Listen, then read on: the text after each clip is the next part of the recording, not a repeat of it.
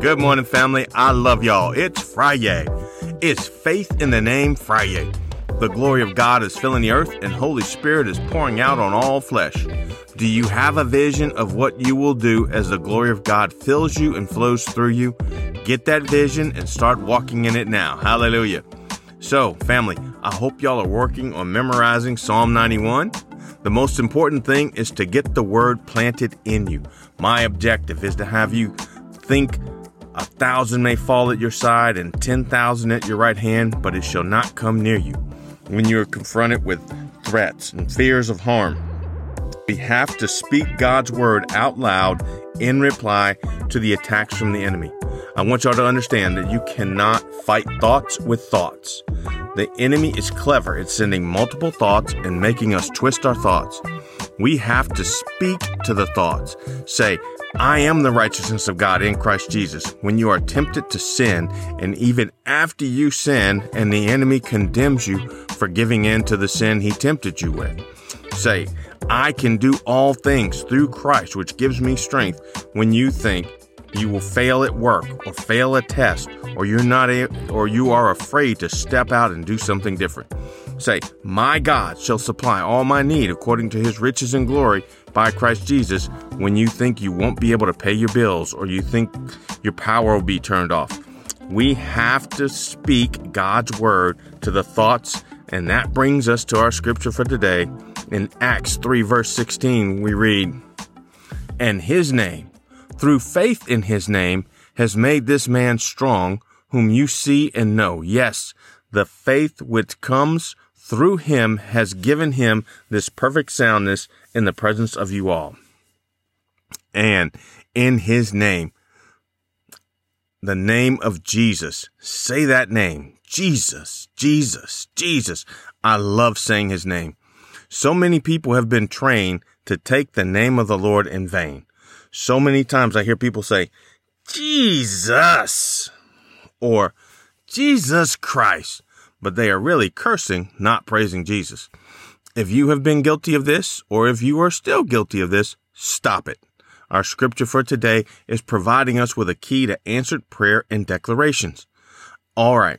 We don't want to get religious with Jesus, but when I declare that by his stripes I was healed in the name of Jesus, I picture an actual scene of Jesus being beaten and each stripe or whiplash was paying for me to be healed. And I have the authority to claim that healing because I am authorized to use his name and I have faith in his name. If I don't honor his name by using his name to curse or complain, I will not have faith in his name. All right, family, think of it this way from a legal perspective. When my wife goes to the store and writes a check and her name, her last name is Wells, the bank does not have to check with me to see if I approve of her writing a check. She has the authority to use my last name and write a check and the bank will pay it if I have the money in the account. All right. Jesus gives us the same legal rights. We can use his name to do what he can do. We can use his name to heal people, to deliver people, to minister to the needs of people. So honor Jesus' name. The apostle Paul wrote it this way in Philippians chapter 2 verses 9 through 11.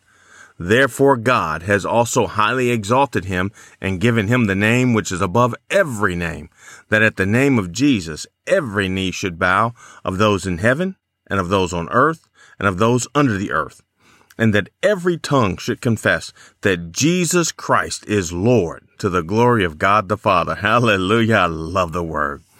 God has given him the name which is above every name. Honor Jesus' name. If God the Father honors, honors Jesus' name, we certainly should and can honor Jesus' name. Then Paul confirms that the name is Jesus. He says that at the name of Jesus, every knee should bow. Then look at the locations Paul includes. It's those in heaven and on earth and under the earth, everywhere. Come on. Many times I have felt Holy Spirit inspired to pray that cancer, diabetes, COVID, heart disease, any kind of sickness, illness, or disease are names and they have to bow the knee to the name of Jesus. Hallelujah. All right, family, read and meditate on these two scriptures and build up your faith in the name of Jesus. Remember, you have to speak out loud to the thoughts the enemy attacks you with. Honor the name of Jesus.